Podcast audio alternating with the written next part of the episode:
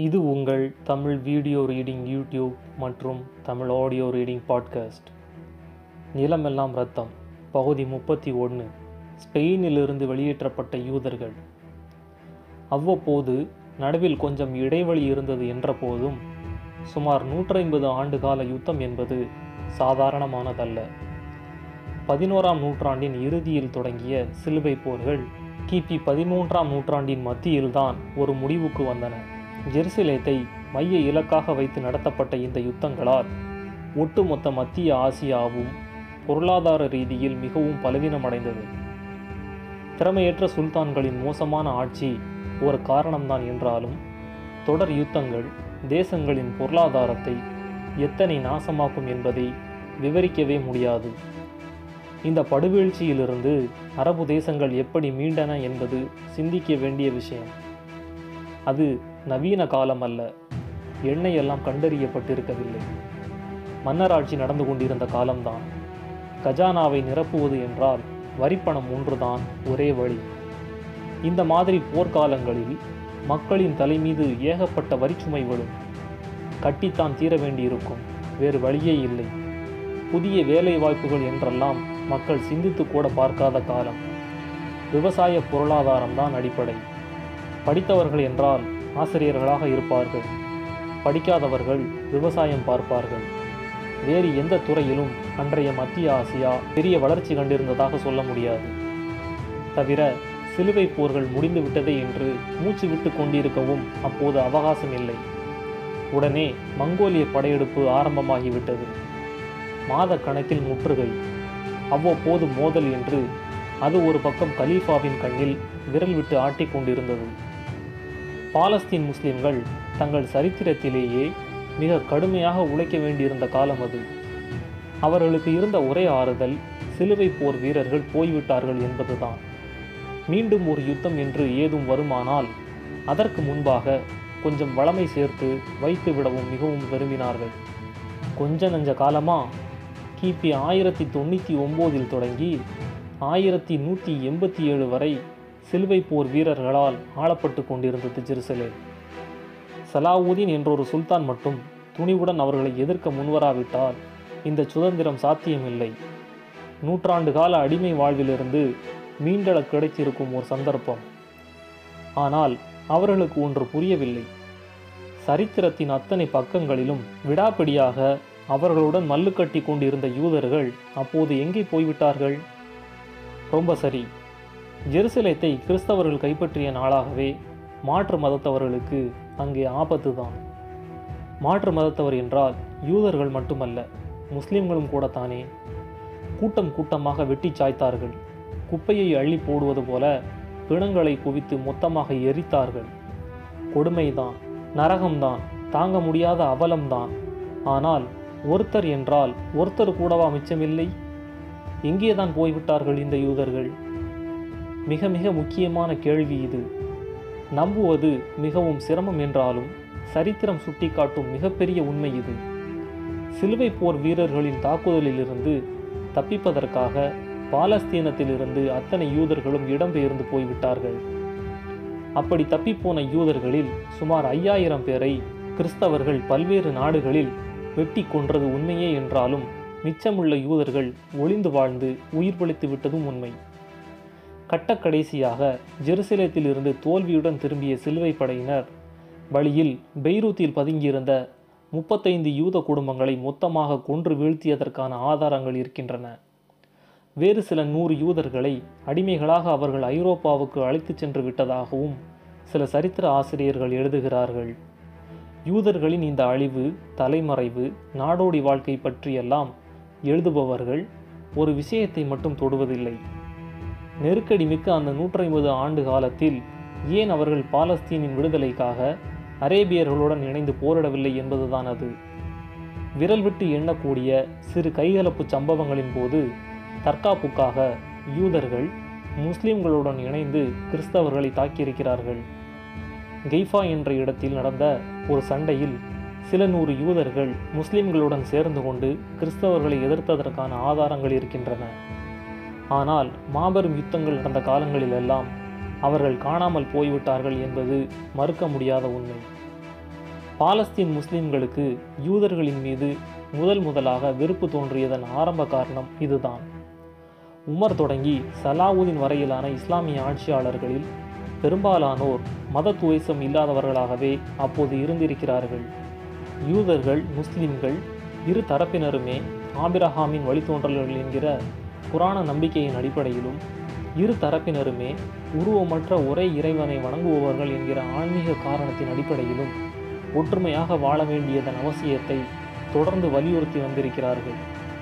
ஆனால் ஒரு பெரும் நெருக்கடி என்று வரும்போது எதிர்த்து நின்று சமாளிக்க தோள் கொடுக்காமல் சொந்த சமூகத்தை காப்பாற்றிக் கொள்ளும் பொருட்டு காணாமல் போய்விட்ட யூதர்களை அங்கேதான் அறைவீரலுக்கு பிடிக்காமல் போனது. இது மிக முக்கியமானதொரு தருணம். சிலுவை போர் காலத்தில் யூதர்கள் முஸ்லிம்களுடன் இணைந்து ஒரு பக்கத்தில் நின்றிருப்பார்களேயானால் பின்னால் மூண்ட பெரும்பகையின் வீரியம் கணிசமாக குறைந்திருக்கக்கூடும். ஒருவேளை அந்த நெருக்கடி நேர ஒற்றுமை நிரந்தர ஒற்றுமையாக கூட மலர்ந்திருக்க முடியும். ஸ்பெயினில் யூதர்கள் அமைதியாக வாழ்ந்த காலம் என்பது முஸ்லிம் மன்னர்கள் ஆட்சி புரிந்த காலம்தான் என்று அத்தனை யூத சரித்திர ஆய்வாளர்களும் தவறாமல் குறிப்பிடுகிறார்கள். ஆனால் இது எதற்கும் வாய்ப்பில்லாமல் போய்விட்டது. சுருக்கமாக சொல்வதென்றால் நெருக்கடி நேரத்தில் யூதர்கள் காணாமல் போய்விட்டார்கள். கொஞ்சம் விரித்து சொல்வதென்றால் குறைவான மக்கள் தொகை கொண்ட சமூகம் மேலும் சிரித்து விடாதிருக்கும் பொருட்டு மேற்கொள்ளப்பட்ட ஒரு தற்காப்பு நடவடிக்கை இது. கிபி ஆயிரத்தி இருநூத்தி பத்தில் யுத்தம் ஒருவாறு முடிவுக்கு வந்துவிடும் என்கிற சூழ்நிலை உருவான போதுதான் முதல் முதலில் சுமார் முன்னூறு யூதர்கள் பாலஸ்தீனத்துக்கு திரும்பி வருகிறார்கள். அவர்களும் கூட குடும்பத்துடன் திரும்பி வந்தவர்கள் அல்ல. மாறாக மத குருக்கள் சட்ட நிபுணர்கள் முன்னாள் ஆட்சியாளர்கள் அடங்கிய ஒரு ஆய்வு குழுவாகவே அவர்கள் பாலஸ்தீனத்துக்கு வந்தார்கள். யூதர்கள் அங்கே விட்டு சென்ற நிலங்களை திரும்ப பெற்று மீண்டும் யூதர்களை அங்கே குடியமர்த்த முடியுமா? அதற்கு மேற்கொள்ள வேண்டிய நடவடிக்கைகள் என்ன என்பதை ஆராய்வதற்காக அவர்கள் வந்தார்கள். ஏனெனில் அன்றைய சூழ்நிலையில் ஐரோப்பாவில் கிறிஸ்தவ ஆட்சியாளர்களின் கீழே யூதர்கள் வாழ்வது சாதாரணமான காரியமில்லை. காரணமே இல்லாமல் யூதர்களை அவர்கள் தொடர்ந்து துன்புறுத்தி வந்தார்கள். ஒரு நாடு இரண்டு நாடுகள் என்றில்லை.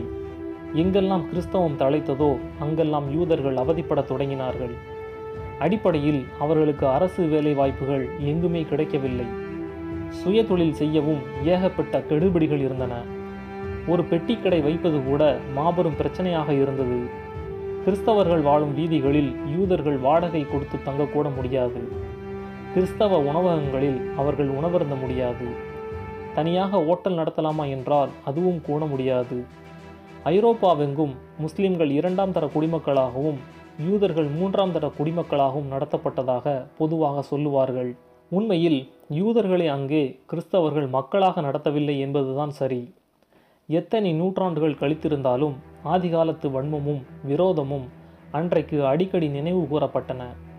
ஒரு இயேசுநாதரை யூதர்கள் கொன்றதற்காக ஒட்டுமொத்த யூத இனமுமே அழிவதுதான் சரி என்பது போன்ற கருத்தாக்கம் மிக ஆழமாக வேரூன்றி இருந்தது.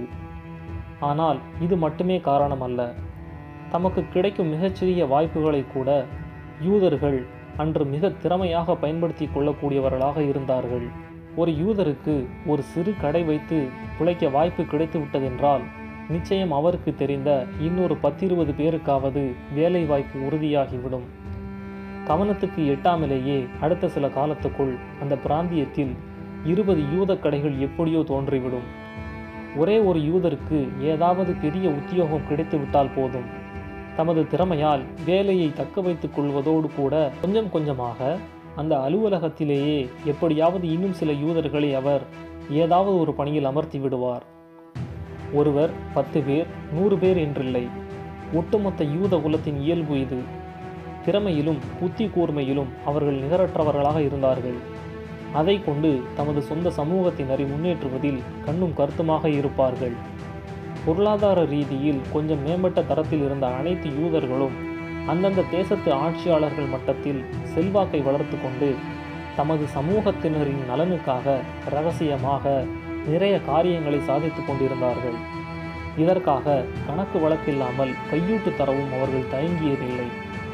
வேண்டியதெல்லாம் யூதர்களுக்கு தனியாக ஒரு குடியிருப்பு பகுதி. உழைத்து பிழைத்துக் கொள்ள அனுமதி.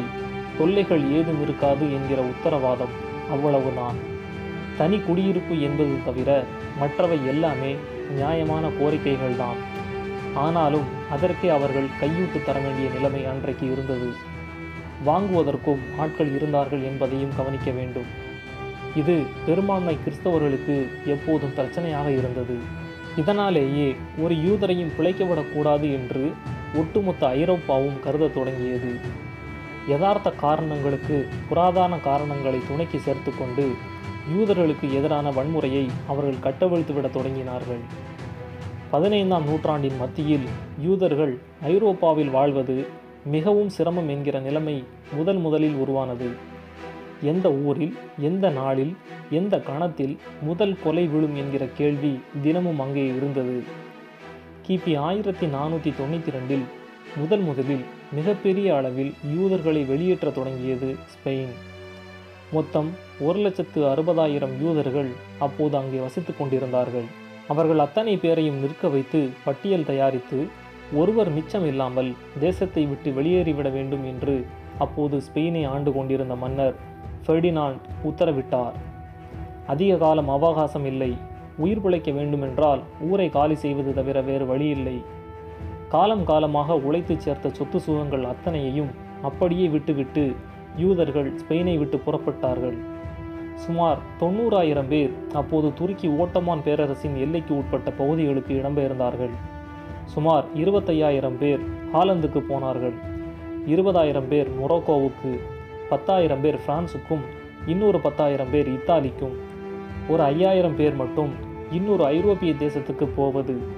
எப்படியானாலும் ஆபத்துதான் என்று தொலைநோக்கு பார்வையுடன் யோசித்து அட்லாண்டிக் கடல் தாண்டி வட அமெரிக்காவுக்கும் தென் அமெரிக்காவுக்கும் போய் சேர்ந்தார்கள்.